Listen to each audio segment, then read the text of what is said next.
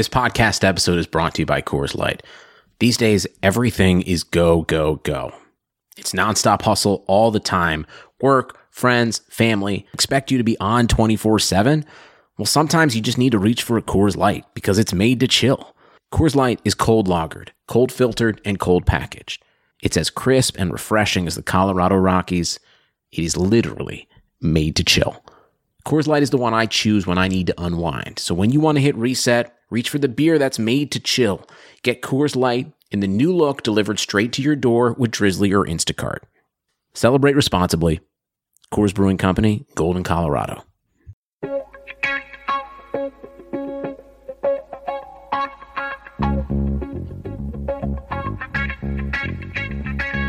Karlsson, Karlsson, världens bästa Karlsson. Karlsson, Karlsson, hoj här kommer Karlsson. Karlsson, Karlsson, ingen faktiskt ingen annan Karlsson spelar jag så bra som mig. Carlson! Carlson! Carlson scores! Karlsson, Yeah. Karlsson, världens Karlsson. Welcome everybody to another episode of the Keeping Karlsson Fantasy Hockey Podcast, the best fantasy hockey podcast in the world, hosted by two guys who own Erik Karlsson and their keeper pools. I am your host, Elon Dubrovsky. Today we've got a special show. We have an interview for you. So Brian is not here, but in his place we've got the prospect expert, director of film scouting at Elite Prospects, managing editor of Dobber Prospects. He is the Keeping Karlsson prospect expert, Cam Robinson. Welcome to the show, Cam. Hey, thanks a lot for having me on, Elon. Always fun. Yeah, we're always very excited to have you on. Our listeners, whenever I mention that, oh, Cam's coming, we get a ton of questions, and today is no different. Everyone wants to get your expertise for their dynasty leagues and ask about prospects. And I, I have my more like basic questions about people who were rookies last year that, you know, the regular fantasy players have heard of. Uh, before we get into all of that, like, how's everything going with you? Obviously, these are crazy times right now, and we wish the best to all of our listeners. Hope everyone's staying safe. Hopefully, we'll give you a fun distraction or so over the next hour and a half. But yeah, Cam, how are you doing with everything? Yeah, we're doing well over here. Um, I think my wife might uh, might want me back at work because I'm starting to become a danger to the household. Uh, the other day, I was she asked me to crack her back, and so I was no. doing the bear hug technique, and as I've done many many times, and as I was giving her the last crack, her rib just exploded Oh, in my arms. It was this sickening sound and the feeling of it, and I thought I broke her back. Um, Oh my god, we're gonna have to put an explicit warning on this podcast. I know, right? Uh, and uh, yeah, but fortunately, it was a floating rib, so she's not completely hobbled up, but still not ideal for for a lady carrying around a seven month old baby ninety five percent of her time. But uh, she's been gracious about it, anyways. But because she asked me to do it, but I I feel terrible about it, so I've been hiding away and trying to be as uh, kind as I can. Wow. Okay. Well, definitely wishing her a, a fast recovery. That's brutal. I can't imagine. Uh, man, I was not expecting that story. oh my god. And uh, I guess professional wise, I guess there's not as much hockey to write about lately, which is, I guess, not the best thing for you, but it's great for us because you were able to join us for a podcast. I know you've been super busy over the past year writing in a bunch of different places. hmm yeah, for sure. And so with this, with the COVID shutdown of hockey, that's uh, pretty much wiped out about two thirds of my my writing commitments, um, understandably. And so yeah, so I, I've kind of been on a bit of a podcast freeze. I, I've let one or two sneak in if they if they kind of time out perfectly for me, but. With the new baby at home and all the writing commitments, all the scouting, and of course, my, my I'm a full time teacher as well. That uh, time was a little a little tough to to peel away. So it's nice to bring bring the old Yeti mic back out and and do some podcasts over this little spell here. Perfect. Yeah. Hey, we're Yeti brothers. I've got it on cardio mode, which I think is the nicest sounding mode. So I think with that, we're ready to go. Obviously, congrats, by the way, on the new baby. I guess that was already a few months ago, right? Yeah, that's right. She's uh she's almost eight months now, but uh, still a little handful, of course. Yeah, I can imagine. Well, especially with your wife currently on the shelf. Uh, so hope everything's well. Okay, let's get to all of these questions. So again, we asked our patrons and we asked on Twitter for people to give us our questions for Cam, and people did not disappoint. Uh, but first, I want to throw some Elon basic questions at you, uh, and I want to start with uh, the main rookies going into last season. Of course, Jack Hughes and Kaapo Kakko. You were obviously very high on them, as were a lot of people. I took a look at your projections, which were great and a great resource going into drafts. Unfortunately, you, like most of the other projectors, were super high, or I guess too high on Hughes and Kakko. You had 65 points for Hughes and 60 for Kakko. It ended up Jack Hughes. I guess we could start with him. Only 21 points in 61 games.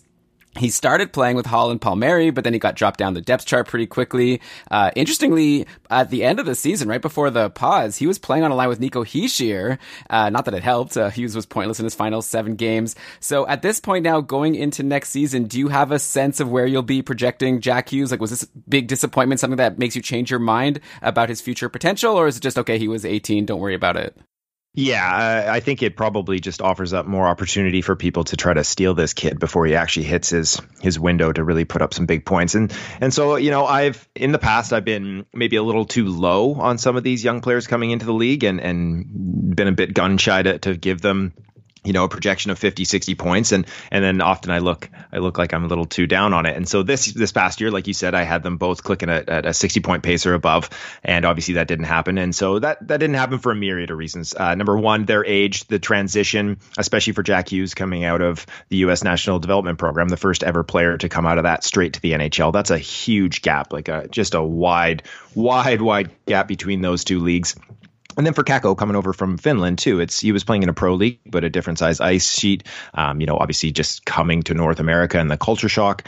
Uh, so there was there's some things that you can kind of explain, and then you can look at the deployment as well too. So you know, for Hughes, he was getting a healthy dose of offensive zone start times bouncing around the lineup a lot though too which I, I think is always difficult for young players i find that when you see an 18 19 year old step into the league and, and at least find some cohesion with a single line mate that maybe they can link up for a, a, the vast majority of their shifts throughout the season that, that they kind of get that comfort zone. They can work with someone as uh, you know hopefully it's a veteran who can kind of lead the way and, and show them the ropes. And i felt like neither player really had that um, so coming into this next season, whenever that starts or, or this one regains uh, its speed here, I'd probably pick them to go around the same thing that I put them this year. So I think that they both have the goods to really jump up next season and, and push into that 50, 60 point pace.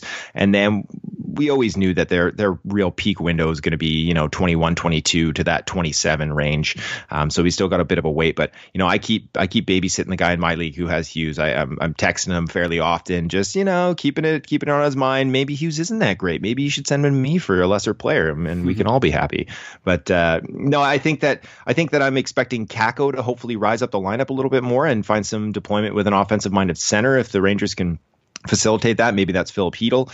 And then for Hughes, you know, uh, for a long time, I, I said that it wasn't a slam dunk that this kid was going to play the middle of the ice. And so, as you said, he was found himself on a line with Nico Hischier to end the season. And I thought that they looked okay together. And, and just giving him that freedom to play on the wing, I think would be very beneficial for him, too. It's just he doesn't have to be as defensively responsible. He's still a slight kid to try to match up against top six centers and let him that freedom to create and fly up and down the wing. Yeah, so actually, Brian put a note in my notes here that I shared with him, wanting me to ask you between Hughes and Hischier, who is going to be the number one center at the start of next season or in 21 22. Sounds like you're saying it's possible that maybe it'll be one of them, but the other one will be on the wing. Maybe Jack Hughes is on the wing and doesn't really mean it has to be a competition between the two. Yeah, I, I think that I think that people kind of sleep on Hischier. He's a very, very talented player and, and a, a two way guy, too. So I, I think for me, he's still there He's still the projected one center next year, um, probably playing with Kyle Palmieri if he's back. Um, and then, you know, maybe it's maybe it's Hughes on the wing with him. Maybe it's Hughes on the wings with Zajac as he found himself this year, or maybe they try to slide him in that as that two C. But at this point, I don't see Hughes overtaking the the one center job away from Hischier. Interesting. So, okay, let's say if you had Hischier in this league where you're babysitting the Jack Hughes owner, would you be willing to trade Hischier for Hughes in fantasy right now, or do you think that Hischier might actually be the better asset? I think long term it's going to be Hughes, so I would make that deal right now and, and eat a little bit of uh, of the points for the next year or two. Interesting. Yeah, your team is so stacked, anyways. You could afford to lose one. Uh, and I guess sticking on New Jersey, another question I wanted to throw at you. We did a couple weeks ago a hot takeoff where different people sent us their spicy takes. And actually, you have a very spicy take I want to get into soon. Uh, but uh, for our hot takeoff, my take that I threw in is I said that I think that Nikita Gusev will be the top scorer of all first and second year players next year. And I wanted to get your take as the prospect expert, knowing all the rookies from this year and the people who are going to be coming in next year. Gusev obviously was a disappointment at the start, like only 44 points in 66 games overall, and definitely slower than that at the start, but then he really picked it up. Like after November 28th, I'm starting from an arbitrary day, we see 36 points in 46 games for a 64 point pace. This is obviously a former KHL leading scorer. So do you think that uh, Nikita Gusev is the front runner to be the leader in this group of first or second year players next year? Or do you think I'm totally uh, whiffing and missing out on someone much better, like say a Hughes or Kakko or someone else?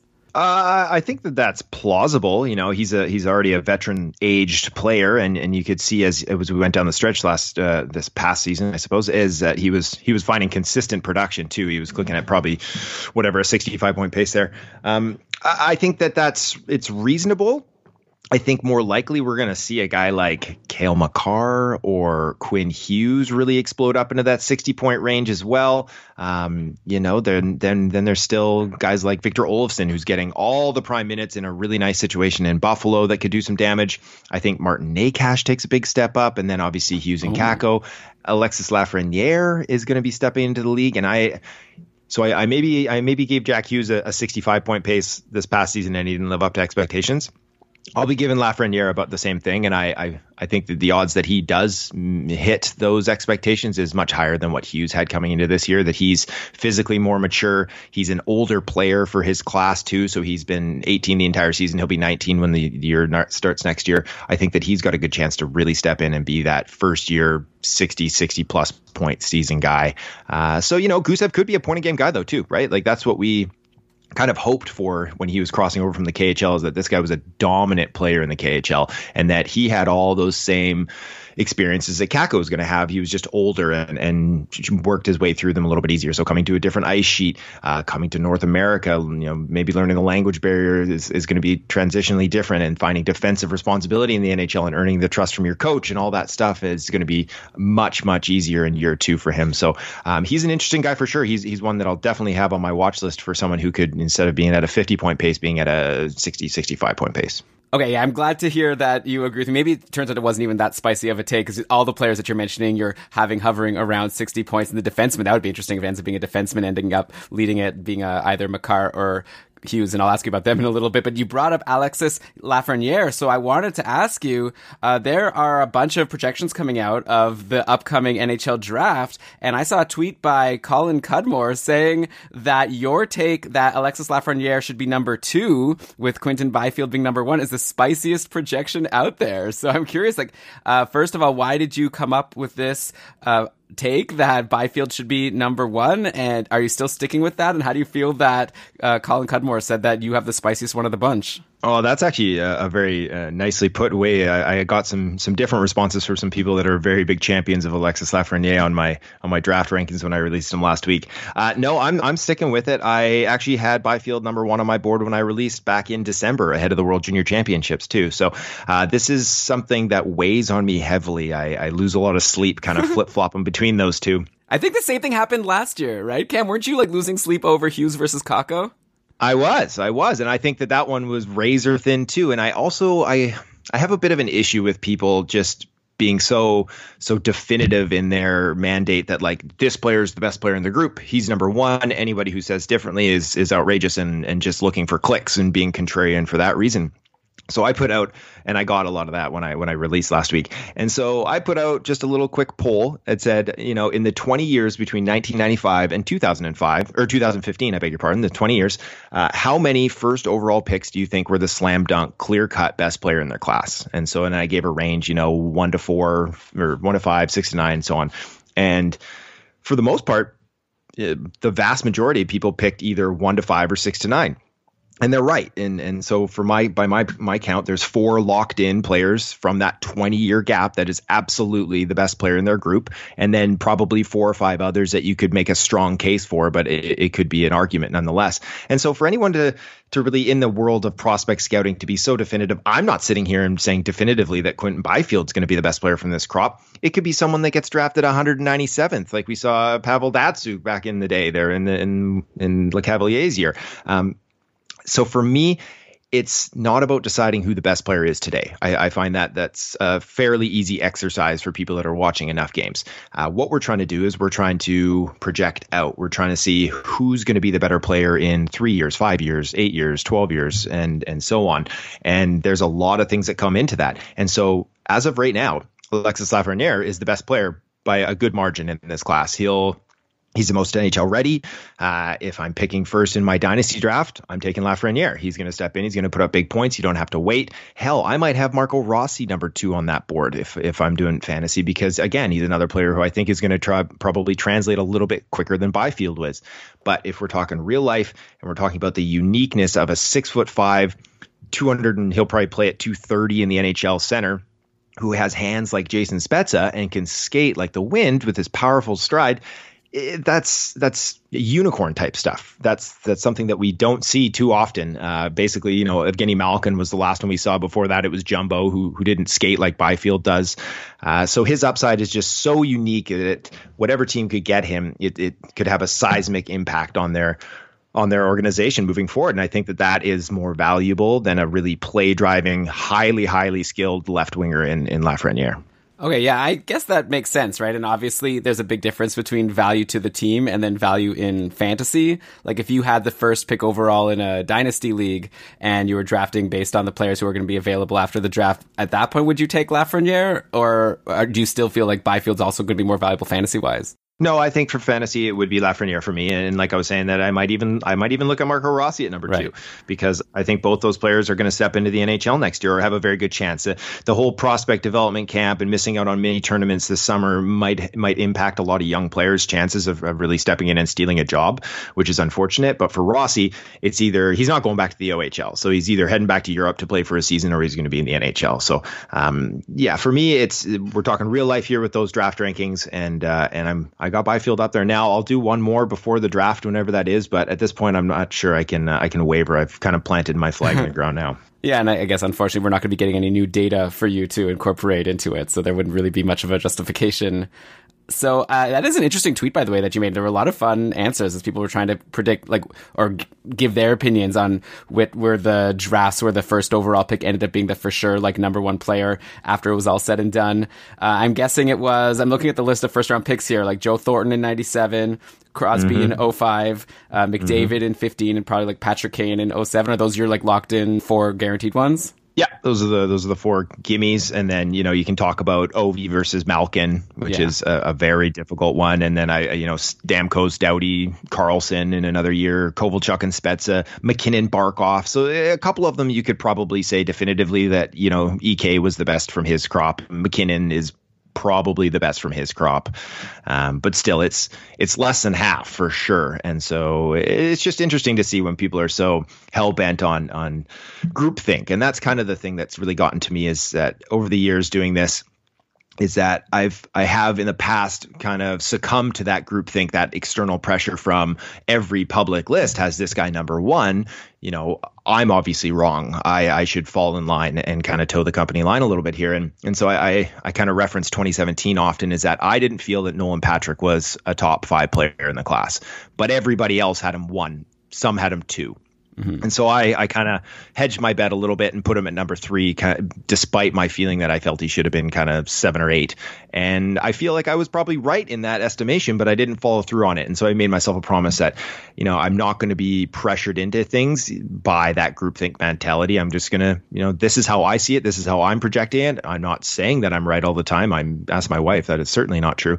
uh, but I'm, I'm at least going to stick to my guns with it when I feel some way. Uh, interesting. It's interesting to hear the progression of the Cam Robinson rankings and how like the, these different lessons that you've learned. And yeah, Nolan Patrick unfortunately didn't even play last season with his migraine disorder. Hopefully he'll at least have the opportunity to try to earn that like top seven spot that you would have put him in. Do you have since you brought him up? I'm just curious, like at this point, if you had him in a you know long term dynasty league, is he someone you'd be just like dropping potentially, or is he still someone you think has some potential, even if it's not as high as some people thought it would be? Yeah, I guess it depends on what the circumstances of the league are. If you have a space to keep him, that you know, I, I wouldn't I wouldn't be mad about keeping him around because I think he still has upside as a as a number two center who can fill some some categories as well. Um, you know, he's the guy's got still whatever over He's he's paced out at like 30 or 40 points per game in his career so far, in an early career.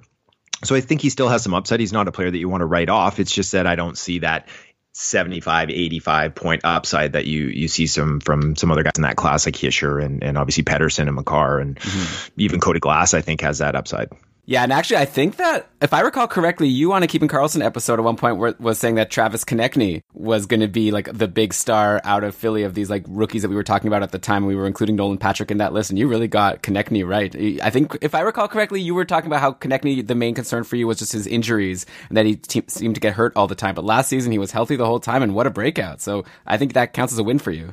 Yeah, I'll take it. Absolutely. Uh, he's a fun player too. He's he's one of those guys that you can't help but like, and he's been like that since his days playing in junior there with the with the 67s and a little bit with Sarnia, where he was just a dominant player in junior and just a constant battler. And to see him step up and be nearly a point per game player this year, it's uh, tremendous. Okay, and then before we get to the questions from the listeners, when we were when we were talking about Hughes and Kakko, I wanted to ask you about Kaapo Kakko over on the Rangers. There was another player on the Rangers that we were talking a lot about going into the season, Vitali Kravtsov, who ended up not making the team. And then he ended up going to the AHL. He played for Hartford and he only had 15 points in 39 games. So a disappointing season overall for Kravtsov. And you were mentioning when you're talking about Kakko, like hopefully he'll have like a good, you were talking about a centerman to play with, but also Kravtsov potentially on the wing, like either on the same line as him or someone for him to compete with. Like what are your thoughts on Kravtsov now going into next season? Yeah, very, very difficult season for him. Um, getting sent down to Hartford there in the American League and then not getting not getting gift wrapped top six minutes in offensive situations. And I think that that was kind of the expectation is that he was going to go down there and he was going to get all the fun minutes, put up some points, and maybe get the call. And the coaching staff down there were demanding a little more from him, a little more defensive responsibility. He was a young kid, and and you know they're not just going to hand him this job. He was 19, and so he went back to Russia and this is a player who, you know, had some had some nice success in the KHL and did not find that same success with Tractor, which is a, a, pretty bad team in in the K as well. But you know, just a couple of goals in 11 games, he got demoted to the VHL, which is their AHL equivalent, a second tier league. Um, you know, did okay there, came back to Hartford and, and did a little bit better on his return, but you know, I'm a little concerned with him. At the same time, he's a big power forward. So he's six four. He still hasn't filled out yet. These guys tend to take longer. Um, I was probably a little too bullish on him coming into this season as I kind of expected the Rangers to be this young, exciting offensive team that was expected to lose a lot of games and get a nice high draft pick and give their young players a ton of opportunity. And that's not really the way they went. They turned out to be a pretty decent, exciting team all around. And because of that, they kept their veterans in the lineup. They didn't move expiring contracts. They they were looking for for points rather than looking for draft lottery balls, and so that kind of stymied a, a few of their opportunities, including Kakkos. And so for for Kravtsov, I think that he's a player that I'm not expecting to step into the NHL this fall with his with the season he just had. You know, he he could definitely come into camp and surprise and steal a job, but I think the most likely situation is that we see him in Hartford, and he goes from a player who is clicking at you know whatever 0.35, 0.4 points a game to someone who's more around 0.75, 0.8 and then he's really sniffing for that call up. Right. So Kravtsov maybe someone now you got to think about more long term than we thought at this point last year. Uh, okay, so I guess now we could get to the questions. Uh, we got a bunch from Victor Nuno, who's uh, has his own prospects podcast. He's been doing shows with Jesse Severe on the Fantasy Hockey Life podcast. And Victor just dropped a bunch on us. So how about we'll do a couple from Victor, then we'll come back to his questions if we have time at the end. But one of his questions is a very common one that we also got a similar question from Jeff Lubonat on Twitter. Basically, they want a list from you. They want some names. Just drop Cam, give us some names. So like, you know, some guys with fewer than 25 NHL games that will make a big impact next year, or like which draftee prior to 2020 will make the biggest impact this year, or Jeff asked which rookies or prospects will step into the NHL next year and be impact players. Basically, they want the Oracle, Cam Robinson, to drop some names of players that maybe aren't on people's radars as much that you think are going to really come into the forefront and make an impact in fantasy next year.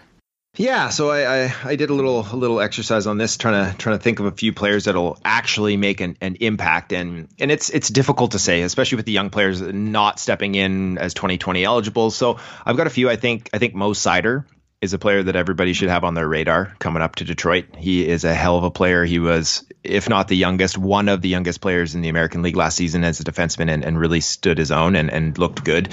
Um, I think that if Detroit was in a different situation than they were, they were definitely searching for lottery balls that he would have got the call up and would have saw some more NHL or saw some NHL ice. I think that Alex Turcotte, he just signed out of Wisconsin uh, to the Kings. That he is a very talented player. He didn't put up a ton of points in college as a first year, uh, so some people thought maybe he'd return for a second season there, a sophomore year. But no, he's coming out. LA going to be a bad team. Going to be really pushing that youth movement up yeah, obviously we've seen like some players like Alex Iafallo, like you know, when you play with Kopitar though, like it is possible to be successful. So who knows? I guess it would really depend on deployment there. Kind of seems with LA, you have to be on the top line or you're probably not going to do anything. Uh, as far as Seider goes, like what do you think? Do you think he has a chance to bump Filip Hronek and take over on the top power play as soon as next season? Mm, it's a tough one, and it's it's it, I really like Filip Hronek too. It's a, he's a guy that I had on my in my deep uh, dynasty this past season, and I want to find a way to keep him because I think his upside is is quite high if he can maintain that deployment. And I think Seider is a, a, a clear threat to that. Um, and it might not happen this pa- this coming season, but I think long term it does happen. Now, you never know how teams will will deploy. You know that maybe they find that giving Seider more minutes to kill penalties, more minutes at even strength, you know, starting a lot in his defensive end because he's such an all around talent is going to be more beneficial than cutting Hronek's offensive minutes and trying to fill him up with some of those, similar to what Dennis Cholowski was getting early in the season, where that guy can't play in his own end. Uh, so it made sense to get him his minutes in offensive situations, and that was hurting Hronek. That was the most frustrating thing. I could uh, when I had Hronek. Yeah, you draft Hronek, you think that okay, I got the top power play guy for sure. Then it was like for really weird reasons. Also, they were saying, oh, because Cholowski like shoots left or or something, so because of that, Hronek has to suffer. I was like, no, clearly. Yeah. But by the end of the season, they turned it around. Though, like you say, who knows what their motivations were last year since they were going for maybe the Alexis Lafreniere or Byfield picks. Exactly. So it, it, I think as they come out of this, which I, I don't expect they're going to try to be bottom feeders for long. Another season will be definitely happening, but Stevie Y doesn't like to be in the basement for too too long. Um, so you know, long term, I think it will be on the pecking order of best defenseman on the team, it'll be Seider at the top, and then it'll be Hronek number two. So um, I think you definitely want to keep an eye on him. And like I was saying, Turcotte, uh, maybe they do a fun line. You know, maybe they, they put a kid line together, uh, or maybe they once again they they are looking for lottery balls and they put you know Turcotte and Tyler Madden and maybe Gabe Vilardi's back in the American League next season too, and they they really build their kids up coming up strong that way. And so so maybe won't, but. A couple of dark horses. Um, Samuel Poulin, who probably people don't have on their radar too much. A Pittsburgh draft pick. He is by far and away their top prospect. Really big shoot first player who's got a ton of skill who is cheap cheap which is good in Pittsburgh as we see they they somehow find these players that no one's ever heard of out of a random name generator and put them on their top 6 wings and all of a sudden they're getting a point a game for a couple weeks and I think that Poulin could be a type of kid that really makes a, a case for himself at a camp and if he steps in, they're going to put him into a situation that's going to be beneficial. And so he, he's one to keep your eye on. Interesting. Yeah, I guess we saw last year, like, no one thought Bryan Rust was anything more than maybe a half point per game guy at best. And then he got the right opportunity and he exploded. So why not Dylan Poulin if you're saying he's a really highly touted prospect? So that's a guy. That's the thing with Pittsburgh, right? Anytime anyone goes to Pittsburgh, we saw Jason Zucker, everyone was falling over themselves to add him if they had the opportunity to when he went to Pittsburgh just because he was playing with Crosby. So if there's potentially going to be the same opportunity for Poulin, then why not? Yeah, exactly, and and he, he's a really good player too. And Pittsburgh does not have many of those coming up too. So you know, eh, is he going to be an upgrade? Like Patty Marleau's obviously an expiring deal. Um, does Jared McCann stay in the middle? Uh, does he move up and take a wing spot, and that would kind of steal that away? Uh, does Conor Sheary really belong in the top six next to Crosby? I don't know. You know, so I, I think that there's opportunities for for a kid like Poulin as a 19 year old to come in and and step right into the NHL and and potentially make an impact right away. Interesting. Okay. The next two I've got here, it's kind of fun. It's uh, the Robertson brothers. So I think that there's a good chance we see both of them in the NHL next season. Um, so Nicholas is the youngest of the two, and uh, recently Kyle Dubas, uh, Maple Leafs GM, there said that they're going to give him every opportunity to step right into the NHL and and in a good position too. And I think that that's not just lip service. I think that they're another team that is hard up against that cap. They need to find impactful players uh, on cheap contracts, and the best way to do that is to to get those entry level deals. And so Robertson, I was doing a little digging on him uh, last week in that he had he scored 1.2 goals per game in the OHL this past season. He had whatever 53 in in 40 odd games, and that's the highest mark by an under 19 OHLer in the last 28 years, wow. and it trails only Eric Lindros in the history of the OHL. So this kid was scoring goals at a rate that we hardly ever see in in the uh, Ontario Hockey League, and he's he's just that type of player that there was no reason he was supposed to be there in the second round last year. He's he's a really unique and kind of interesting guy too. Is that he was just I think five or six days away from being eligible for this year's draft, And the only reason he was is that he was born 12 weeks early. And so for a really premature kid to not only catch up to his peers, but just blow past them athletically is, is pretty astounding. And then, you know, so he went back as a really, really young player as a draft plus one this year and just dominated and kind of how I expected it to go down. I had him in the low 20s on my board last season, um, but I didn't see him putting up this kind of these kind of points. And so, you know, they don't want to send him back to the Ontario Hockey League. He, he has nothing left to prove there. So it makes a lot of sense for him to stick around in Toronto. And, you know, they got a lot of goal scorers on that team, but that could be, he could be one of those ones that they could maybe sacrifice one of their more expensive third liners, Johnsson, Kapanen, uh, Kerfoot sort of thing. All those guys are making four plus mil, uh, that he could slide in there making whatever, 875 and potentially put up the same type of metrics. Yeah, wow. And you know, you think of the Leafs as like, oh, they're too stacked. Where would this guy fit in? But if you think of it, you've got like kind of, I see it as Matthews, Nylander, Hyman. Let's say that's one line locked in. Tavares, Marner. Sort of like there's five guys that I expect to be in the top six. I think Zach Hyman seems to have really earned that spot there. Uh, but yeah, there is still that kind of sixth spot, let's say beside Tavares and Marner. And yeah, maybe it's Johnsson, maybe it's Kapanen, but yeah, maybe this Nicholas Robertson could be another option that isn't on people's radars until now, thanks to Cam Robinson. no problem. And then his brother, um, who is a, a, really fun player to watch too. He's uh, much bigger and but also a shoot first type of guy um, who does have some pretty underrated hands too. It was funny he was a real goal scorer uh, in junior for his draft eligible season, and then he came back the next year and really elevated his passing game. And I watched him up uh, up close and personal at the World Juniors, and I was really impressed with how he was moving the puck around. So this kid's you know six foot three, plays over 200 pounds. He did get uh, three games of NHL action last year, but as a rookie in the American League, you know, scored 25 goals in 60 games, was clicking at, you know, I think he put up nearly 50 points. Uh, so Dallas cannot score goals. Uh, I think Denis Gurianov led their team with 20 this past season, which is just sad to say out loud. Um, so I think they could definitely look to infuse some more some more offense into their uh, into their lineup, into their top six, and, and I think Jason Robertson could be one of those guys.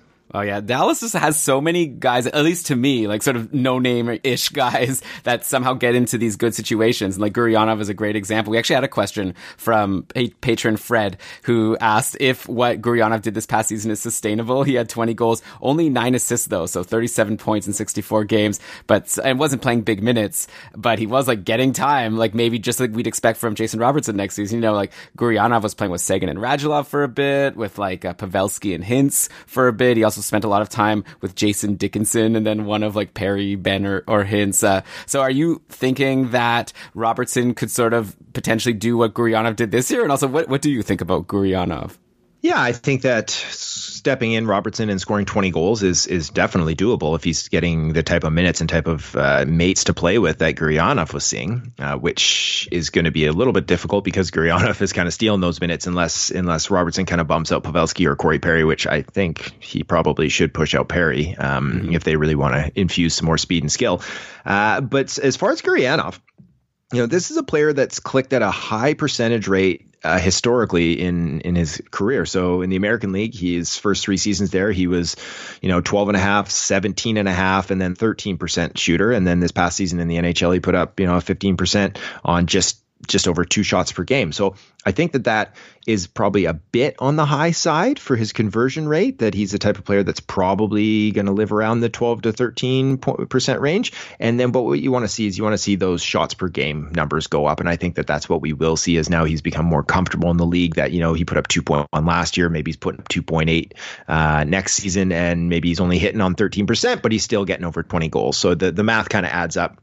I think that he's a that he's a good player. He's a horse. He's one of those guys that when he was selected, whatever he went 13th or 14th overall to to the Stars, that a lot of people were kind of like, oh, that's a bit of a reach, and it was at the time. Uh, but what Dallas was doing is that you know they were buying on a kid long term. They were they were looking at you know in four or five years we could have ourselves a, a pretty impactful player who you know another big six foot three, two hundred plus pound guy. Um, that he he could be someone that could really make an impact for us, not just next season or the year after, but five and ten years down the road. And I think that's what what's kind of happening here. So at the end of the day, Gurianov was only seeing 13 minutes a night, and he was on the second power play. That there's definitely room to grow for him. Also, I am seeing that his ice time was slowly inching up. Like his last few games, I'm seeing like 14 and 16 even for one of the games. So who knows? Yeah, next year, like maybe Gurion someone to snatch up at the very end of a draft and hope that he does something, you know, someone you could drop right away if he doesn't produce. Uh, so, okay, I guess Oh, do you still have any more players on your list of players who might have an impact next year? I know you could probably go on forever. You probably have a lot of players on your radar. Uh, so yeah, did, is there anyone else you wanted to throw out before we get to more specific questions? I do have a few, but I'll, I'll, mention one in particular that probably not a lot of people are thinking about. Is um, Alex Barre-Boulet is uh, a Tampa Bay prospect. And so these guys just make a habit of finding these players, right? We know Tyler Johnson or Johnson, Johnson. I, am used to talking Swedish names, but um, they go out and they sign, they find these players that go undrafted. And, you know, so this kid was tearing up the Q, uh, the QMJHL there a couple seasons ago. And of course, the Lightning were the ones that, that grabbed him and, got a contract signed. And so, you know, in 2018-19, he went to the American League and scored, you know, nearly 35 goals and, and just about a point a game as a first-year player in the American League. And then last year he did pretty much the same, you know, scoring 27 goals and 56 points in 60 games. He's definitely ready to push up into to see some NHL ice. And the Lightning are going to have a difficult couple of decisions to make, right? Anthony Cirelli is needs a new contract, and and there's little to believe that he's not going to get paid because that kid is legitimately good and and like an honest to goodness Selke Selke level player already, uh, not to mention the offense. So they're gonna they're gonna have to pay him a lot of money. And so again, another team that's going to be looking, searching around for that cheap entry level contract that can hopefully produce some offense. And, and the Lightning are the best in the business of doing that. So I think that we see them looking to cut bait on a player. Maybe it's Tyler Johnson. You know, maybe it's someone who who's making that four or five million bucks that they don't necessarily need him and it can be replaced. And so Barre-Boulet, I think, is a, another player that lots of great numbers in the American League, lots of great numbers in junior. You look at that that pedigree that he has, and I think that he could be a, a kind of a sneaky add late in the draft. Yeah, uh, I'll be honest. I'm sure no one's surprised. I hadn't heard of Alex Barre Dash Boulet before you just mentioned him now, but I definitely can see it happening. It's kind of like in Pittsburgh, right? Like sometimes just random players on Tampa get into good situations and they go off. Like just this season, Alex Killorn was almost at a point per game for a stretch, mainly I think because he was on a line with I think he was on a Stamkos line. Stamkos and Kucherov were swapped, and then also Killorn was on the top power play. So I mean, Stamkos and Kucherov were split, and Killorn got yeah with Stamkos, and so as, theoretically, why couldn't like Barre-Boulet get into a similar spot? Maybe not top power play, but yeah, if Killorn could do it, and, and he's someone who you know we never thought of as someone who's going to be impactful fantasy wise, similar to Bryan Rust.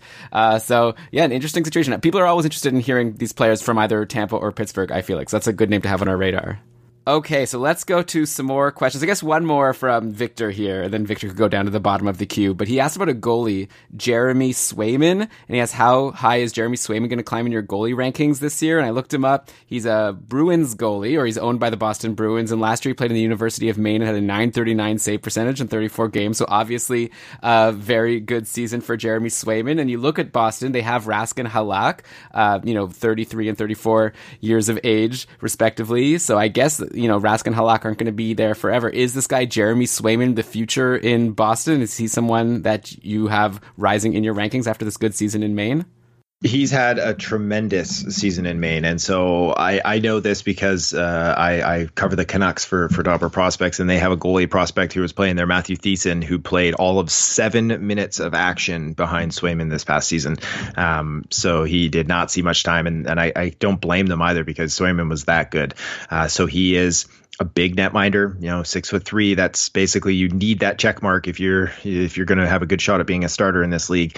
Um, he he signed his contract, so he's leaving after his third season there at Maine, uh, after putting up great numbers his whole career at college. And so, you know, the most interesting part of that is that we had that report from Tuukka Rask saying that this next season could be his last. Oh, right. Yeah. And, yeah. Which is, which is very, very interesting because, you know, I don't know if that's actually going to happen, but you know they've got Dan Vladar um, down in Providence who had a, a, really really strong season there too. I think he put up like damn near 940 save percentage, and and so he he's kind of an interesting guy. They, they got Kyle Keyser, um, Kaiser, I should say, uh, who's another kind of young big goaltender who's got some chops. But uh, it's basically going to be it's going to be Vladar and and Swayman challenging for that next that next gig behind who's going to be the next starter in Boston. And so it, it, I think that Vladar's got the head start after being the starter in in Providence this past season. But Swayman's going to come in and he's going to push for starts he's still a young goaltender prospect, who, which often takes time outside of these Carter Harts, these very elite netminders that, that kind of can work their way in after, you know, two two draft plus uh, seasons.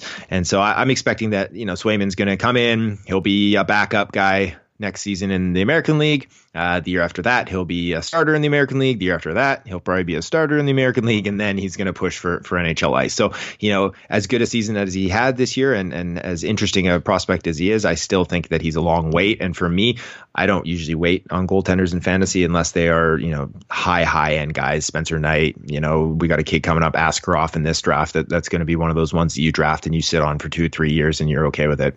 I see. So yeah, Swayman, who knows? Maybe there is a path for him to become the number one goalie in Boston, but you're saying that's probably like a four or five years away type of thing, and who knows what could happen between now and then. So someone to keep your eye on at least. But yeah, after this Tuukka Rask announcement, if that comes to fruition, then yeah, obviously there's going to be a big scrambling probably in dynasty leagues to fight, figure out who's that next Boston goalie to own. You said either Swayman or who was the guy that you said currently has the edge? Yeah, Dan Vladar. And so he's, I think he, he's only 22, 23, and he's big. He's 6'5, 6'6. Uh, he's an athletic netminder who he was kind of a, a mid round pick um, by the Bruins back in, God, I think it was 2015. I'm just trying to pull up his elite prospects page right now. Um, taking the longer, yeah, so 2015, third rounder. Um, he was basically what Swayman's hoping to do uh, this coming season where he played 30 odd games there for the Bruins uh, for the Providence Bruins in 1819 and, and didn't do so hot. And then this past year kind of took the reins a little bit more and, and looked really good there. Just uh, just 25 games for him but still the 936 save percentage. So a big goaltender who's putting up some good points in the American League. I, I definitely think that he's got the edge all right, Dan Vladar, another name that I'll have to add to my growing list of names every time I talk to you. I sort of afterwards have a big checklist of players to check back in on in a year or so. Uh, so uh, this was speaking of goalies. I do recall a conversation we had. This is already maybe like two, three years ago, where I was asking you just like if you're starting a brand new league right now, who's like the number one goalie to go for? I recall you said Matt Murray, which seemed like the answer at the time. You know, after leading the Penguins to a couple of cups. Obviously, he's not the answer anymore. I'm curious if I were to ask you that now. Who is in prospect circles? Or like dynasty leagues, like who's the goalie you go for if you have I guess it doesn't make sense to say the first pick of a goalie, but like let's say you if you wanted to grab the best goalie, is the answer like just someone like Vasilevskiy or Hellebuyck, you know, the two guys who were the best this season and still relatively young, or you know, are people starting to think that you know Igor Shesterkin or Ilya Samsonov or Elvis Merzlikins are one of the Like, what, what's your take if you could have any goalie right now on your dynasty team? Who would you want? I'd, I'd probably take Vasilevskiy just because he's gonna he's gonna bring me a whole bunch of points right off the hop, and and he's young and Tampa Bay's good.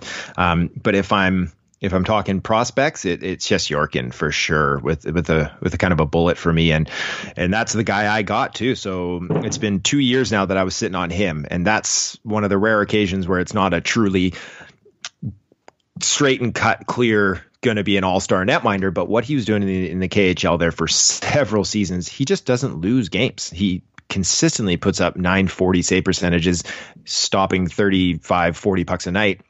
And he was doing that in the KHL. And so a lot of people are saying, you know, oh, he's playing on a stacked team.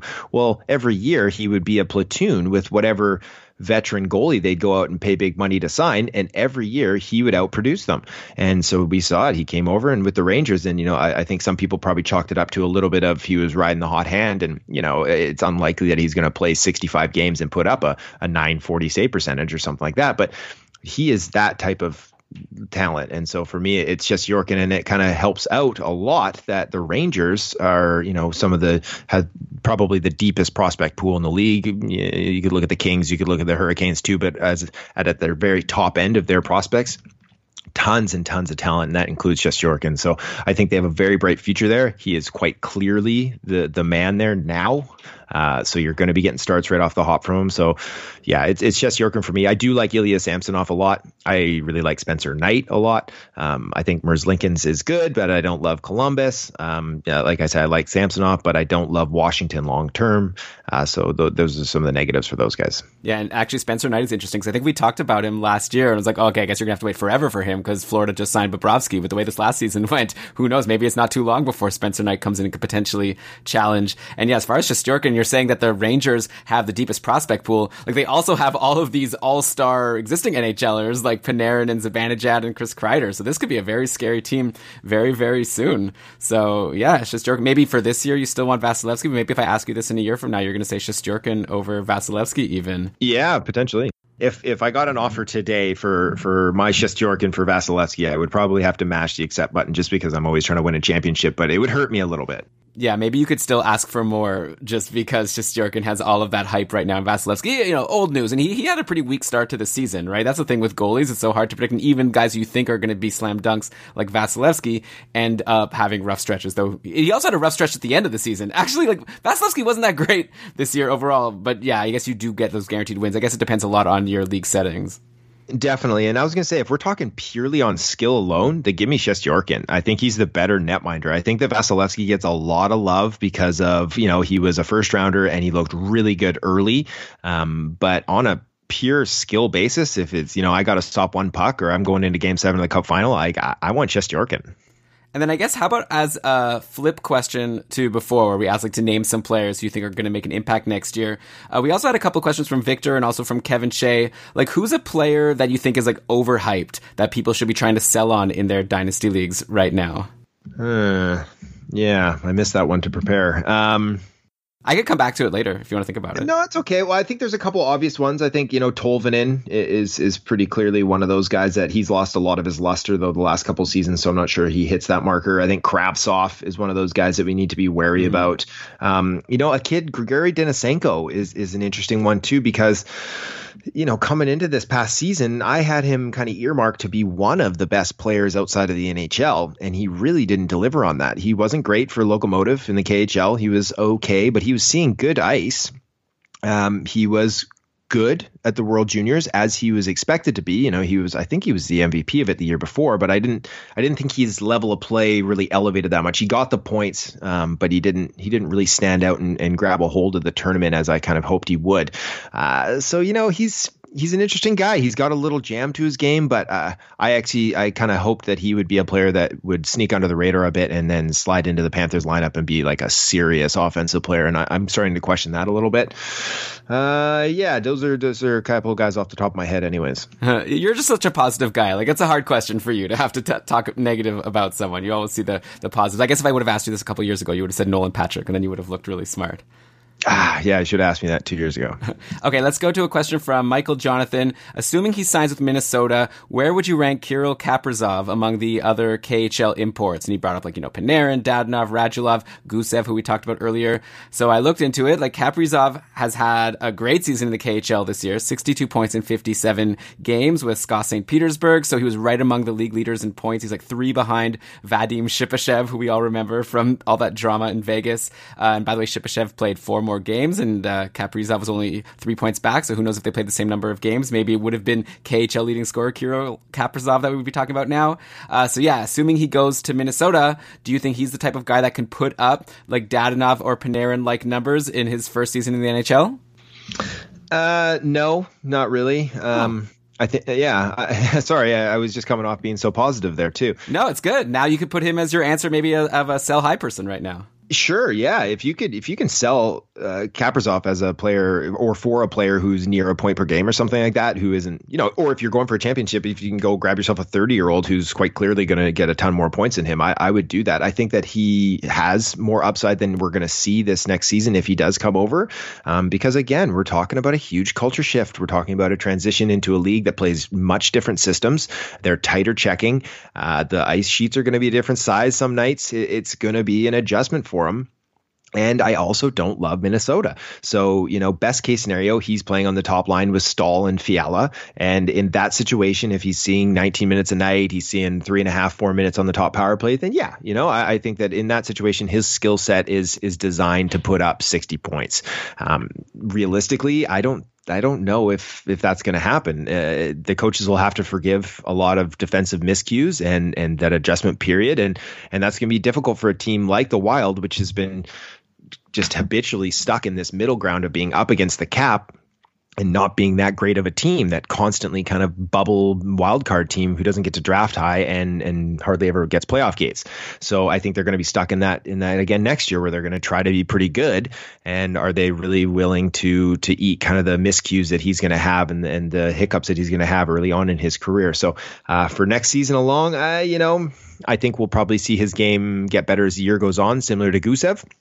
So you might find yourself holding an asset on a player who's playing third line minutes and uh, you know isn't putting up any points, and you're like, oh, I should have sold high on him early. At that point, you're probably just stuck, and you're going to hold on to him and hope that in 21, 22 or 22, 23 that he really starts to find his game and blossoms into that high end offensive performer. But you know, outside of Fiala, I, I, don't I don't like much in Minnesota, so it, it's going to be difficult for him to really be surrounded with a ton of high end players. And this is a guy who's 23 already, so he should be physically ready to come into the league. But I think that those those hurdles are going to be in front of him for the first four or five months, anyways.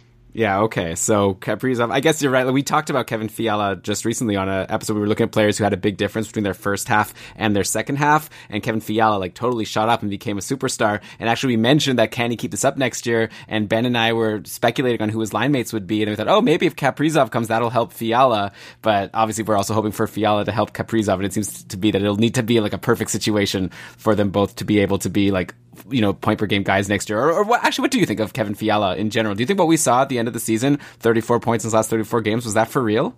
I like Kevin Fiala a lot. Yeah, I do think that was for real. I, I mean, maybe he doesn't click quite that that high for for the entirety of the season, um, but he's another guy who's 23 years old and he's been in the league for a while now. Kind of, he's got probably close to 300 games under his belt, um, and now he's just finding his stride. So we talk about these players, so like uh, referencing for Kaprizov there, the, the difficulty of coming into the league and then being a player. So, you know, he basically doubled his shooting percentage from last year. Fiala, we're talking here, and and so that's obviously going to be a huge a huge boost to him, but no, I, I'm one of the guys that drafted him in in the redraft uh, part of my league and then sat on him for the first, I don't know, 15, 16, 20 games. And then was like, I better cut bait. It's not going to be this season, all, only to watch him explode down the uh. rest of the season. So, uh, no, I think that this kid's definitely got 70, 75 80 point upside in the right situation if he can be surrounded with those those types of players. Otherwise, we're probably looking at a guy who's going to be you know 65, maybe 70 points, and, kind of leading a, a dead horse squad. Yeah, well, definitely Fiala, someone I'm going to be interested to see what happens next year because he's coming off just such an amazing stretch. Him and Oliver Bjorkstrand both just like came out of nowhere and had these crazy runs, and now we have to see if it's for real because they're both on teams where you don't expect a lot of offense to come. Definitely, yeah, and and Columbus has a couple of fun kids in, in Texier and and Bemstrom as well that are going to come up and be nosing their way in, trying to steal some of Bjorkstrand's uh, ice time too. So it will be interesting to watch Columbus. Mm-hmm. Uh, since we're on Minnesota, I was trying to think when we were talking about goalies, like who's going to be a goalie next year that's like never even played in the NHL before, or like has barely played that maybe will you know really break out. Like this year, you know, we saw obviously Shesterkin at the end or Merzlikins for that crazy stretch. Ilya Samsonov was another one. You know, wasn't drafted in a lot of one year leagues, but ended up being being really valuable. Uh, maybe I could see it being Kaapo Kahkonen over in Minnesota. And obviously, you know more about him. I don't know anything about him. All I know is that Devan Dubnyk like completely flamed out, and Alex Stalock was good, but he's Alex Stalock. Like I can't imagine him being a number one goalie for a whole season. So if you had to pick like one goalie who's never made an impact yet that could next year become a goalie worth owning in a fantasy league, do you think Kahkonen is one of those guys? Uh, he is that guy for me, and I, I, hope my buddies in my fantasy league aren't listening to this podcast because he I've got him earmarked as someone who I'm I'm very much watching for this to happen because with these young goaltenders that aren't up yet, is that you're looking for a situation that they can come in and steal. And so, you know, with Jordan Binnington in St. Louis, he wasn't the guy that I thought would be the one to steal it, but it was quite clear that St. Louis was right for the picking in, in the crease. And so I think the same thing can be said with Minnesota right now. As you said, you know, Devan Dubnyk is not the player he once was. Alex Stalock is who we think he is, and and that isn't an NHL starter. And so um, for Kahkonen, he's uh, another big netminder. He's got the good size. He's going to be turning 24 this summer, so he, he's definitely ready. He has whatever I'm looking at it here, about 100 AHL games to his to his credit, which is a, a, nice kind of maturation process down there, and that's what we've seen. He's been playing pro in Finland since 2014. Um, putting he put up strong numbers in the Liiga for a couple years, uh, kind of adjusted to the American League, and put up a 910 last uh, in 2018-19, and, and then jumped up to nearly a 930 this past season for Iowa, and so those are those are what you want to see from a young netminder, just constantly coming in, adjusting to a new league, then putting up the big numbers, crossing, adjusting to a new league, then putting up the big numbers. So he's the type of guy that you know, I don't expect him to waltz in and steal the job right off the hop and be a 920 goaltender, but he has the potential to be that backup or to there's an injury and he comes up and he gets a start. Oh, he does well. He gets another start. He does really well. Uh, he can get that ball rolling, and that's how you steal a job. And so it's it's a process, and it takes some time, especially when you have established netminders making a lot more money than he does on their cap, um, which is hard to justify sitting them or burying them. Uh, so it will take some effort, but he's definitely one to watch as as a as a guy who could steal a job, and then all of a sudden you've got found money off the waiver wire. Yeah, I mean, it's very hard to predict what's going to happen with these goalie situations, but it seems like that is, like you said, a situation that's ripe for someone new to come in. Kind of like in Carolina. I feel like it's ripe for like an Alex Nedeljkovic to potentially come in because I, I, don't have a lot of faith in Petr Mrazek personally. It depends what Carolina decides to do. Uh, okay, so next question. This one I don't understand. So I'm hoping, uh, Matthew asked this in the Facebook group and I asked him to explain it and he said, like, don't worry, you'll understand soon. So I'm assuming, Cameron, you know what we're talking about here. Matthew asked, sing us the song of, then in quotes, the truth Truth Miller. Odds on him starting next year. So, are you? Can you sing us a song about the Truth Miller? Like, I was trying to figure, is it K'Andre Miller who had all this like unfortunate stuff come out this this week where people were being racist? Like, so, but I, I apparently he's like a really good prospect, and and that uh, JT Miller, Ryan Miller, he said odds on him starting next year. So, it makes me think like Ryan Miller. So, do you know what this is about? Yeah, it's about K'Andre Miller, and, and yeah, we can get right out of the way. What just just horseshit what happened to him the other day there? That's unacceptable, and yeah, I'm a little disappointed that uh, that the Rangers didn't come out sooner with a with a more firm stance on the matter. And uh, I did see, I think this morning that the FBI is involved in trying to track whoever was doing that, and, and as they should. Uh, but K'Andre Miller is he's a hell of a player. He's very interesting. Um, I re- I referred to him as the truth uh, last at the end of last season, back in you know late 2019, sort of thing. Is that he's this six foot four, 210 pound left shot defenseman who can skate and create and has a huge shot. And he stepped into Wisconsin as a rookie and put up damn near a point a game. And then this past season took a little bit of a step back, but Wisconsin as as a whole really underperformed for a team that had Cole Caufield and, and Alex Turcotte and and Miller on that team. Um, and he did just sign his entry level contract, so he's coming out of school, he's coming to the organization, but you know the back end for the Rangers isn't isn't as wide open as it once was, and so it's I think his upside is very very big on the left side. You know they they don't have a ton of, of guys that are really going to block them. You know, they got Marc Staal, they got Brendan Smith, they got Ryan Lindgren, but I'm just wondering if they want to slide another 20 year old into their lineup right away. As we as we saw last year, I expected them to be a team that wanted to lose, and then it would have been easy. Um, but they they look so good this past season that they're probably eyeing up a playoff spot next year, and so he'll have a little bit of work to do if he wants to steal an NHL job as a rookie. Um, I don't think some AHL time would be bad for him, but long term you know, he's looking at playing with either Adam Fox, Tony DeAngelo, or, or Jacob Trouba uh, as his right side options there. And, you know, those are all great options for him. And I think that wherever he lands, kind of in that pecking order, that he is quite clearly the the top left side D that's closest to the NHL right now. They have another kid named Nils Lundkvist who just obliterated the U20 scoring record for defensemen this past season uh, in the SHL. He is very, very good too. Another player that I was much higher on than most in his draft class. So they're going to have a insane top four in a couple years. And the athleticism that Miller has, the uniqueness to his size and his skill set, uh, I think will set him apart, especially in multi-cat leagues. So he's he's definitely one you should have on your radar in, in multi-cat leagues. And then you know just in point only leagues, it might be a little bit difficult for him to to weasel out a ton of points just purely on the the sense that DeAngelo and Fox are going to be higher play creators for the power play, but. Right. That big, big shot of his and, and his kind of all around game is he's a fun player. Okay, yeah, and by the way, Adam Fox is someone who sort of gets lost in the shuffle because whenever we talk about rookies from this year, we're talking about Makar and Hughes on D. But Adam Fox had a really good year, and it'll be interesting to see if he could challenge uh, Tony DeAngelo for the top power play, maybe get in on a, even more points next season. I actually wanted to ask you something about defensemen in general, kind of similar to my goalie question. Uh, if you were to draft a new dynasty league today, I asked like, who, which goalie would you want? Number one, like, which defenseman would you want? Because uh, you know, you would think maybe like Roman Josi or John Carlson or maybe Dougie Hamilton were the three most valuable defensemen this season, this past season. Then you have Hughes and Makar, who had such impactful rookie seasons. So I guess it probably depends what categories are being tracked. But for like points only, who would be the one that you would go for as high, having the highest upside over the next, you know, like in a dynasty league if you were drafting right now? Uh, it's it's either it's Makar Hughes and Dahlin for me. Oh, of course, Dahlin. Uh, yeah, yeah, yeah, and uh, it's it's very difficult because I love the situations that Makar and Hughes are, are in. I think that Buffalo still has the opportunity to kind of enter into that fray. They just can't seem to to get out of their own way.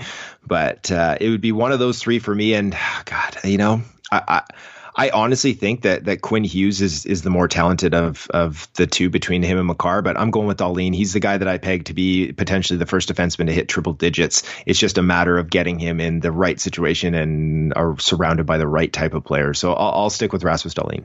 Okay, well, yeah, I didn't have him on my radar for some reason. I guess, yeah, a bit of a disappointing season for him, but probably you can't blame him. And still super young and had that great rookie season. Uh, who do you think is going to win the Calder this year? Assuming they still do that, like Hughes or Makar, who do you think deserves it? Um, I'll just I'll just quickly say that that Dahlin put up like a nearly a 60 point pace. He was pretty good this year too, and and just barely as a 19 year old. Um, I think that they probably give the Calder to Makar. I think that uh, the fans or the the media that vote on it probably enjoy watching Colorado a little bit more than Vancouver. Right. And Makar is more of that freewheeling goal scoring type of guy who can just wheel like nobody's business. But uh, but yeah, if I'm voting, it's Hughes, and I know that I, I might uh, get called a little bit of a homer for that. But but I honestly I, I watch the two a lot, and I love them both, and I think it's razor thin. But I, I think that Hughes was more impactful to the Canucks than Makar was to the Avalanche. Okay, so next we've got Alex Wyatt asked, he's going to miss out on Lafreniere and Byfield in his draft. Who is he looking at? He's got a third round pick, or a third overall pick and a sixth overall pick in his farm draft this year. I'm guessing you're probably going to say Marco Rossi based on what you were saying before. Is that the answer for him at third overall? Yeah, definitely it's Marco Rossi. He is so so good. People are going to be. There's a lot of draft boards out there that have him still hovering around kind of eight, nine, ten, and uh, they're going to be kicking themselves in a few years. This guy plays an awful lot like Brad Marchand uh, without all the licking and, and some of the antics. Um, he is He's five foot nine, but he's 180 pounds, so he's he's strong.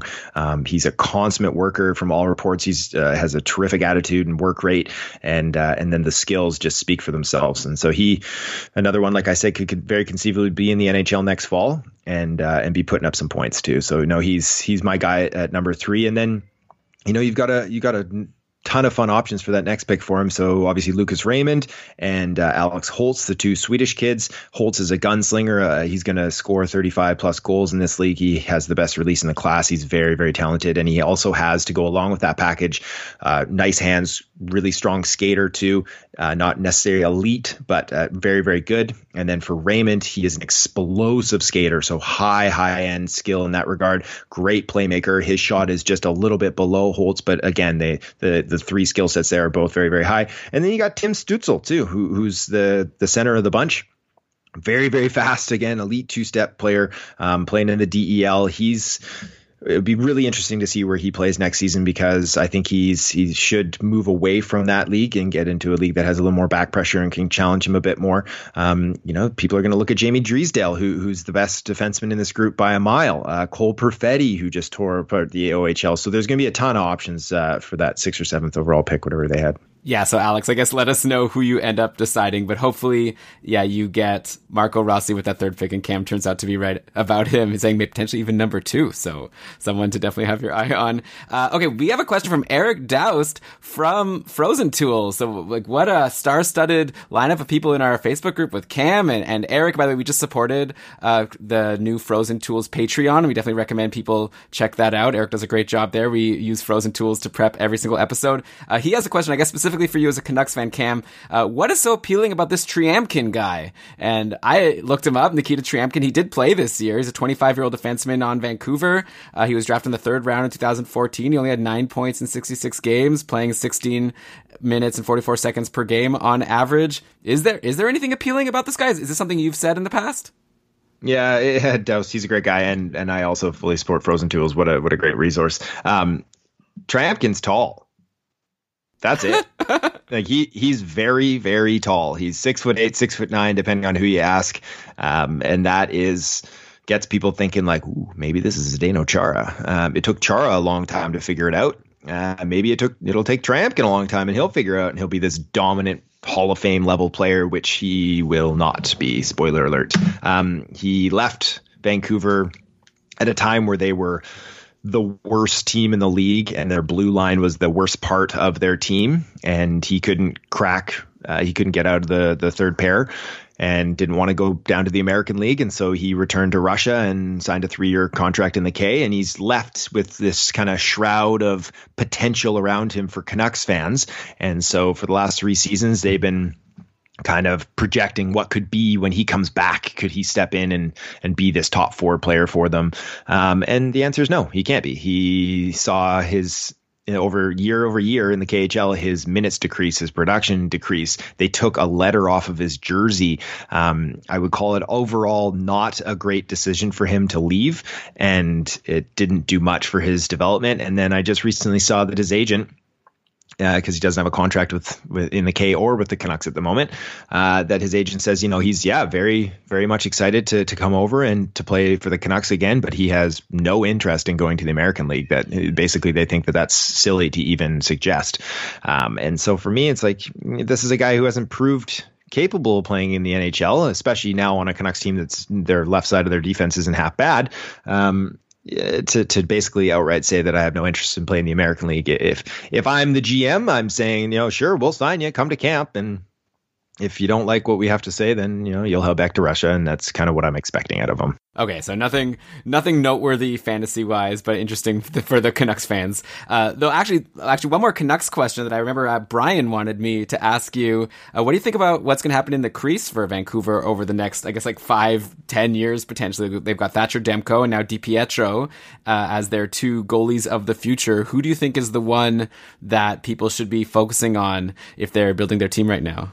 Mm, it's uh, uh, that answer uh, is coming. That that will be kind of shown what the organization is leaning towards because they have a huge decision to make with Jacob Markstrom. Um, he's played at a high, high end starting goaltender level this past season. You know, arguably Vezina level for a, a good chunk of it. Um, he's a real deal, and I really like Jacob Markstrom because he's taken such a long road to get there. He was dubbed the best goaltender outside the NHL for how many years when he was playing in Florida, in the Florida system and it just seemed like pucks would squeeze through him. Um, another big guy, but he is he has found his game and his style, and he's going to earn every penny of this next big contract. And whether that's in Vancouver is yet to be seen. So I think that they're going to do their best to sign him, and that means that Thatcher Demko's on his way out because they can't protect both goalies in the expansion draft. Um, so if they extend Markstrom and give him, you know, five years, six plus million a year, that that means that they either run with him and Demko next season and watch Demko leave for nothing in the expansion draft, or they have to actively look to move Demko and try to recoup some some value there, which is really difficult to trade young goaltenders. They don't often provide nearly the value that they will to their new organization if they become a starter, uh, or they let Markstrom walk, which would be very, very difficult. And then it's Demko's show, and they have to go out and sign kind of a, a backup platoon style veteran for a year before DiPietro comes up and, and tries to challenge him. I've heard for a couple seasons now that there are some in the organization that value DiPietro more than Demko, that they think he has he has what it takes. And so in the goalie world that that that could mean a whole myriad of things, but often it's psychological as much as it is skill. And so Di Pietro is this unflappable character who, you know, he, there there isn't a bad goal that can stay with him. He's he's a really positive upbeat guy. And not to say that Thatcher Demko isn't, um, but I, I that's like a real earmark of Di Pietro's. And but at the same time, you know, Di Pietro's also six foot which is a, a, big knock on a player and and Demko's six foot three. It's at this point, whatever they do with Markstrom is going to tell you who they value more in the organization or where they have to go. Anyways, if they feel they have to resign Markstrom, then that just automatically puts DiPietro as the next goalie of the future. Right. And I guess the problem is we don't even know. Like, what if they try to sign Markstrom and just can't? Like, Markstrom obviously gets a say in this as well. So hopefully mm-hmm. we'll get mm-hmm. some answers. But it kind of sounds like you're saying that it's a coin flip at this point, like DiPietro or Demko, at least now until we get more information. Yeah, and and you can look Demko's a lot closer to, to being it, whether he's right. doing that in Vancouver or he's doing it in another organization like Seattle, or if they trade him elsewhere. Carolina is a team that I've been I've been kind of pumping for a while, as they should be all over trying to trade for Thatcher Demko. I think it makes a ton of sense for their organization. I was pushing, you know, a year and a half ago that the Canucks should be trying to part, uh, pry Martin Necas out of them, but that's obviously not going to happen at this point. But uh, yeah, a team like that, you know, I, I think Demko would step in and be a really really versatile asset for them that could blend in as a starting netminder within the next year or two. But wherever he goes, he's a lot closer than DiPietro, anyways, for the fantasy landscape. What if Vancouver throws in Tryamkin along with hey. Then they could pull Necas, maybe. Sold. Yeah. okay, uh, patron Dylan asks, uh, I'd love to hear Cam's opinion on what the Red Wings prospects and sophomores will have uh, impacts next season. So obviously Dylan is a Red Wings fan, so he listed like Zadina, Seider, who you've already talked about, Veleno, Rasmussen, Cholowski. Uh, so yeah, he's he says yes, my Red Wings fandom is showing. I guess specifically Filip Zadina is an interesting guy to talk about. He played a bit this year. He had 15 points in 28 games, though he was like on the uptick and seeing top line deployment with Larkin and Bertuzzi before he got hurt. Though of course Mantha was hurt at the time, so who knows if Zadina would have gotten that spot. Like, what's your guess for next season on Detroit? Do you think Zadina could bump one of Mantha or Bertuzzi to play with Dylan Larkin, or do you think he's probably going to be a second liner? What kind of upside are you expecting? Zadina's good. He's the best of those bunch. Um, he uh, again, it's just it's so hard to really figure out what Detroit is going to do uh, for the next season and a bit. Uh, but I, I, think that what we saw there while Mantha was out and, and Zadina was up on the top line, that that was fairly indicative of what type of skill level he has and, and the type of player he's going to be at the same time, Mantha is further along in that developmental cycle. And so if the team is deciding, hey, we want to be good, uh, we're going to just load up one line, or, or we're going to try to be good anyways, and we're going to load up one line that Mantha is probably the guy you want in that situation for next year. Uh, I think that they should go out and get themselves a, a, a decent second line center. And then I would put Zadina up on the top line and I would move Mantha down to the second line to try to drive play from there. So it's at that point though, you know, you're they're kind of hoping Robbie Fabbri can be that guy for them. I'm not sure if that's that's going to be the case with his knee injuries, but uh, they're a bad team. But Zadina is the best uh, the best talent they have up front, and I think long term he's going to be their best forward. So I, I, do have a lot of time for him. I think Joe Veleno is going to be pushing to be that guy in a couple years, but he's not there yet to be that second line center too to to kind of help them spread out their offense a bit. He's a very speed driven forward who has a lot of skill. Uh, I think he's he's going to be a fun one for that organization, but he's still just kind of finding his way as a as a rookie pro this past season. And then on the back end, we talked a little bit about those D men. Uh, their goaltending is is another area of uh, that has some concern there too. Is that what, what's gonna what's what's really coming up to to push? You know, so they got Keith Petruzzelli, uh, who played at Quinnipiac, Quinnipiac, uh, as I stumble over my words here. Um, they don't they don't have a ton of really super interesting guys over in their depth chart for goal as well. So I, I think they have a lot of holes to plug coming up. But uh, if they can if they can do this right and they can land a couple of high end picks, uh, they could be scary at least offensively. I'm seeing a list of goalie prospects uh, from Dobber Hockey from back in November, and there's a goalie named Filip Larsson. So mm-hmm. I don't know. That's a name I could throw out there potentially. I guess could be a goalie for Detroit. Yeah, and and you know he's he's a guy. I think he played most of his season in the ECHL this past year. So I, I don't have a I don't have a ton of hope that he's going to be a, a player right. anytime soon. He he was good for Denver a couple years ago in the NCAA, if I recall correctly. But yeah, he he definitely couldn't find a role in the American League last year. Yeah, here we go. He's played most of his season in the ECHL, so he's he's a he's a guy who's potential. You know, he was he showed some good stuff there for a couple seasons a couple years ago, but I, I think that's a, still a bit of a long shot for him. Yeah, and, and speaking of Zadina, so the guy who was picked before him in that year's draft, uh, Brady Tkachuk. We have a question from Corey about Brady Tkachuk, or more specifically, he asked for like what prospect plays most like Brady Tkachuk in this draft or last year's draft. So he kind of wants to know the next Brady Tkachuk. But let's focus on Tkachuk for a second. He had a big year this year: 21 goals, 23 assists for 44 points in 71 games. That's a 51 point pace. But in a bangers league, he was also giving you 106 pims, 259 shots, 303 hits. He even won some faceoffs. So Tkachuk was just helping you all across the board. And Brian predicted in our hot takeoff episode a couple years ago, his hot take was that he thinks Tkachuk has a lot more goals in him. He said he could potentially get up to 40 goals next year if he gets a bit more shooting luck. So, uh, obviously finding the next Brady Tkachuk will be very valuable to anyone in a bangers league. Uh, do you have someone on your radar that could be the next like bangers superstar? Ugh, no, not really. Um, Tkachuk is a those boys are kind of rare beasts, and uh, I, I think that Tkachuk has more Brady, I should say, ha, has more goals in him as well, and, and I don't I don't see why he wouldn't. You know, this is a guy who who's a pretty decent volume shooter, and he's clicking you know well below ten percent. And so, for most guys, when they're seeing a ton of power play time, especially in the position that he often plays, which is uh, you know near that net front bumper area, where it's kind of like a a post player in basketball is going to have a higher shooting percentages because they're closer to the basket than an outside shooter, and so he his his shots should probably be going in a little more frequency. So if he can get up into that 10, 11, 12 range while maintaining, you know, he was on pace for 300 shots this year. Uh, you know, that's 30 goals we should be seeing out of him anyway. So I, I, I think he's a unique type of player uh, the next kind of Brady Tkachuk coming out of this draft. I mean, we had a suggestion. Someone responded to that tweet. Patrick Weldon suggested Dylan Holloway. Is he someone that could compare? No, not really. Uh, Holloway is kind of a he's a he's a quality center prospect who he's got a decent shot. Uh, he doesn't play that that he doesn't volume shoot and he doesn't play with that kind of edge. Uh, so no, I wouldn't I wouldn't call Holloway that guy. Um, well, that's okay. It just goes to show how good Brady Tkachuk has been that we can't even think of a peer for him. And actually, Brian wanted me to ask you: Is it still wrong that Ottawa took Tkachuk over Zadina? Are you changing your mind on that?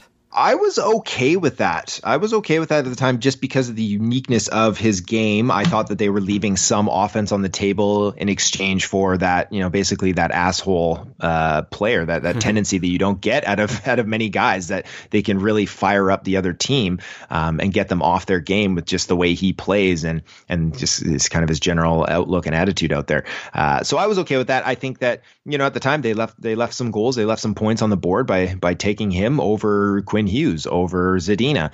Um, but they've got themselves a unique player, and I think that that is valuable. Similar to how I talk about Quinton Byfield, who you know, there's a guy who could be similar to Tkachuk, I guess, if he oh. found that that bit of nasty to his game, which is I'm kind of banking on him him finding that a bit because he is so much bigger than everybody else that he should be able to manhandle him, and he does. But at the next level, he's going to be running into guys that are also you know, six foot two, six foot three, and 200 plus pounds. And so it's going to be a little more challenging. So I'm hoping he finds a little bit of a dick to his game. And if that happens, then, then Byfield could be that guy. Okay. Yeah. With more offensive upside potentially. So definitely. Yeah. Uh, okay. A couple more questions for you. Then obviously I'll let you go. Uh, it's uh, early morning for you. Is that we recorded starting at noon, uh, my time, which means you're on the West Coast there, 9 a.m. So I guess, uh, have you already had your morning coffee or were, were you waiting for after the podcast? My wife literally came in and put a cup of coffee in front of me as you were saying that. Oh, what a lady, hey! Especially after you injured her. That's so nice that she. she I know.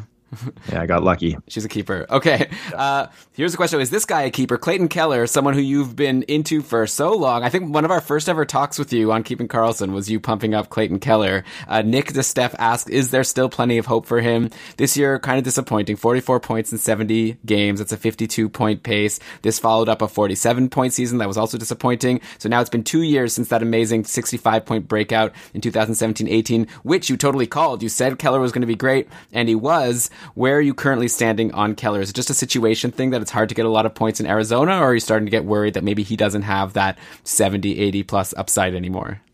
No, I keep. I, I think he has it. It's. I hate Arizona. I hate them. Um, they can't. They just another team that just can't get out of their own way. Is that you know they they have uh, you know Hall and Keller and Kessel and Schmaltz and OEL and they should be playing more of a running gun style, but then they surround them with uh, not so great assets around it. So Vinny Hinostroza and Lawson Crouse and and Carl Soderberg playing in your top six, and you know no disrespect to Christian Dvorak, but he's not a top line center. Um, so I still think that there is time. This is a kid who's 21 years old, um, and he has 250 plus NHL games under his belt. Like you said, he already has a 65 uh, point season. He saw his minutes get chopped by you know over almost two minutes between 2018-19 and this past season. Um, a big chunk of that was almost a minute of that was on the power play. Uh, so that's not going to help you out. And then the shot volume is kind of maintained. He's basically a two, two and a half shots a game type of guy. And, and so that's going to be difficult for him to push into the 25, 30 goal range, um, unless he's hitting above 10%, which I think he's totally capable of, but it's, it's the Arizona factor. And, you know, I can love a player and I had him, I think I had him fourth on my board back in his draft year uh, in 2016, and, and he slipped to seven. I thought it was a huge win. I really liked the direction that the Coyotes were going. They're supposed to be analytics driven, and then they've made a, a bunch of decisions that I, I definitely question. And but that's not one of them. I still think that Clayton Keller should be a very, very good player, capable of being that 65, 70 plus point guy. It's just you need help. You need the minutes in the right circumstances and you need surrounding talent. And, you know, I expect Taylor Hall's going to waltz and Phil Kessel's slowly become a shadow of um, his old self. And it's, it's not going to be easy for him to get there. So if you can find someone who wants to buy on that upside,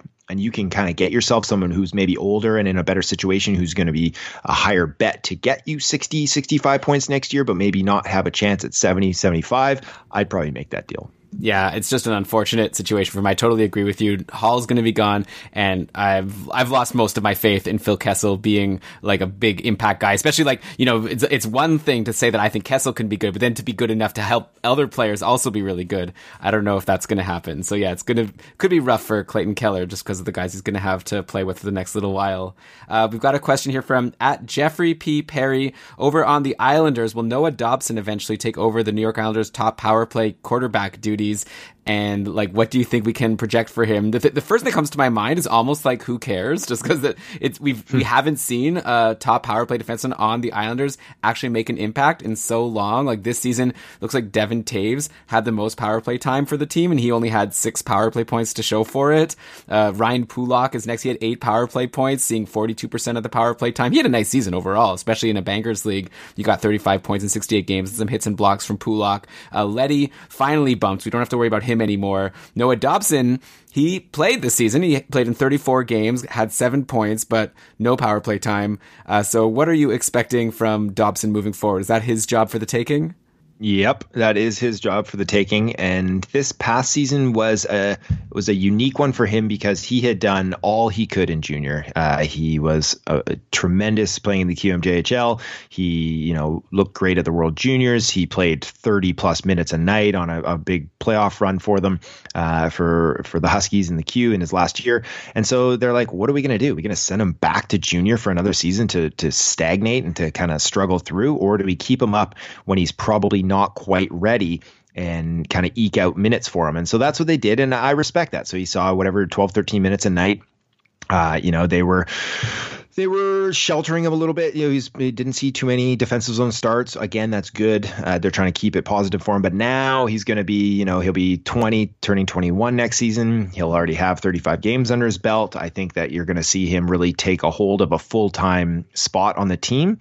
Now, I don't know if they're going to give him that first power play next season. My guess is probably not. Um, but at some point, at some point, I think Matt Barzal is going to explode because whenever I watch Matt Barzal, I think, why isn't this guy getting 90 plus points? He is so so good, and I think the the what they're waiting for is for a couple of these young guys to really develop and and surround that and and that nucleus. And Dobson's definitely going to be one of those guys. So in a couple of years, when we're looking at Barzal on that top unit. We're looking at Dobson kind of QBing it from the back end. Hopefully, Wahlstrom becomes that shooter, that finisher on the wing.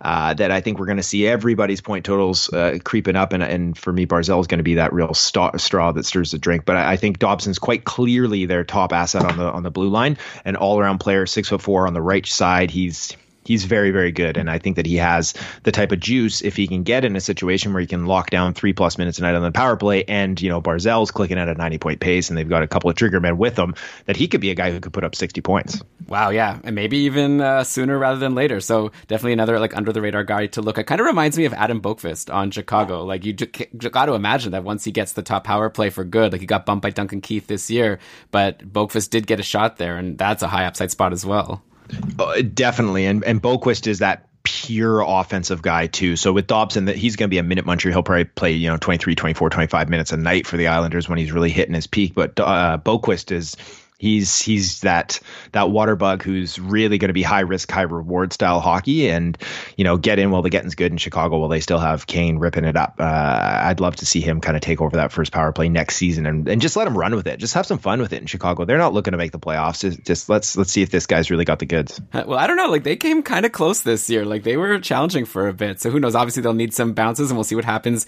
in net. Like Robin Leonard's gone now, but uh, I don't know. I feel like Chicago still could be a team that surprises people if things bounce right. Yeah, I mean, like could battle for a wild card. Like they were kind of in the hunt for a wild card. They weren't making the playoffs yeah. this year, um, but you know, yeah, if especially if they can get themselves like if if all of a sudden Boqvist is a guy who can put up 40, 40 plus points, fifty points next year on the back end, and and you know they've got a couple of interesting young players there as well too to go you know with Dach uh, to kind of mix around Kane and Toews. and DeBrincat obviously had a big down season. I expect he's going to rebound. So you know they, they definitely have some pieces still. They're not they're not the the contenders that they were locked in for what a decade before course, this, yeah. but they still have some to come out of that streak and still have players like that Boqvist and Dach and, and still have Kane who's just almost an ageless wonder how he he continues to get better it seems like uh, it, it's pretty special that they can still boast a decent lineup Yeah, actually, noticeably absent from this list of players, you listed uh, Dominik Kubalik had that great run as a rookie. Mm-hmm. Do you think he's someone that could continue this next year? I think Brian was saying he doesn't think it's likely that it was sustainable what he was doing. Yeah, I, he, he's a guy that I definitely was under undervaluing. Um, I mean, he clicked at twenty percent, and and so basically no one clicks at twenty percent uh, unless you're Leon Draisaitl. Uh, so yeah, I, I don't think Kubalik uh, is is going to be putting up 30 goals next season again, but maybe I'm wrong. Maybe he maybe he gets to chew up more power play time. Maybe his shot generation goes way up because he's another guy who just barely put two shots on net and and you know to click at 20% at that rate is is pretty unlikely, especially with how much he scored at even strength too. It's pretty nuts. So uh, yeah, I definitely see that number going down next year. I'm not sure I'm buying so high on a on a 24 year old rookie who who kind of was on a PDO bender. Yeah, that definitely makes sense. And so, Cam, I guess that's all the questions. Oh, here, actually, one more quick question from Jordan L on Twitter. Do you have any FA college signings worth an ad as a rookie for next season? Someone who wasn't drafted but just signed out of college. Uh, um, Who's like the last Nope. one to make a big impact?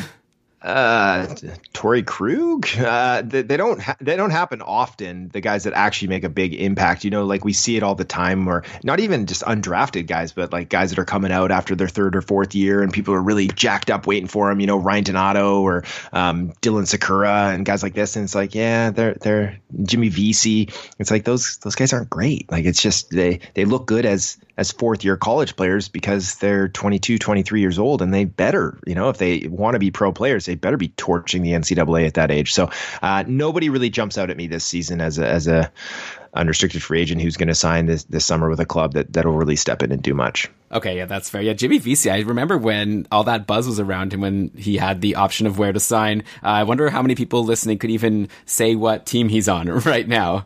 If anyone's curious, he's on Buffalo, and he was actually playing on a line with Wayne Simmonds and Curtis Lazar at the end of the season. All players that I don't know if people realize were on Buffalo at this point. So, Fun fact. Uh, okay, so thanks all the listeners for your great questions. This has been a lot of fun. Of course, thank you so much, Cam, for joining us and giving us so much of your time and your expertise. I'd imagine there's so much stuff for you to promote. I want to give you the opportunity, obviously, you know, over on Elite Prospects, and then you've got Dobber Prospects, and then I know your Patreon is really great. I'm a member of your, I support your Patreon, and I'm in your Facebook group, and there's some good prospect chat there. So I'll kind of give you the floor to promote whatever you've got going, which is a lot.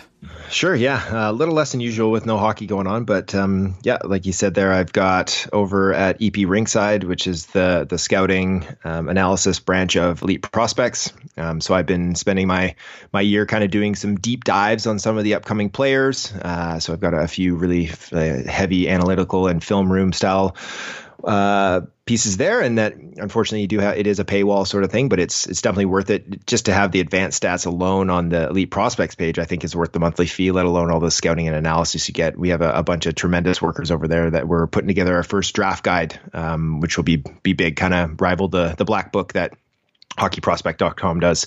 Uh, so that's going on really well. Dobber Prospects and Dobber Hockey, we just keep churning out uh, articles and, and information and a ton of good quality profiles and stuff like that. So our, our crews over there are doing a bunch of good work right now. Uh, myself and some of the associate editors and Peter Harling are putting together kind of a, a collective consensus look at all the organization's prospects. We're going to rank them. We're going to rank the top 10 in each organization and kind of give them a grade and their upsides. Uh, Jokke Nevalainen and I are, are already deep into our fancy prospect report work, putting together 100 profiles of the draft eligible kids with comparables and upsides and all that good stuff. So keep an eye out for that whenever that gets released this summer.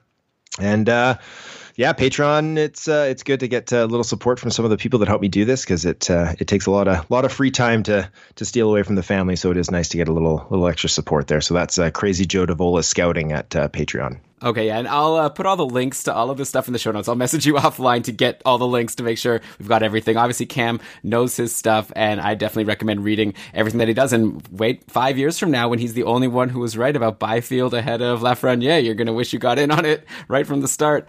Uh, so yeah, Cam, thanks so much again for joining, and I hope you have a great day, and I hope that you and all the listeners are just staying safe and getting through this crazy time in the world as we're all just sitting at home, like waiting for hockey, waiting for things to get back to normal, and hopefully staying sane in the process. That's the key. Staying sane. Yeah, staying inside and staying sane. Keeping busy, getting some exercise. I, as a school teacher, I can't, and a dad, I can't help but get that in there. You know, keep a keep a routine. Put on some pants during the day. You know, wash your hands. Get out for some exercise if you can. Don't just eat all the all the quarantine junk food too early. Um, I, I have to remind myself that too. But yeah, hopefully everyone's out there staying well and, and staying happy.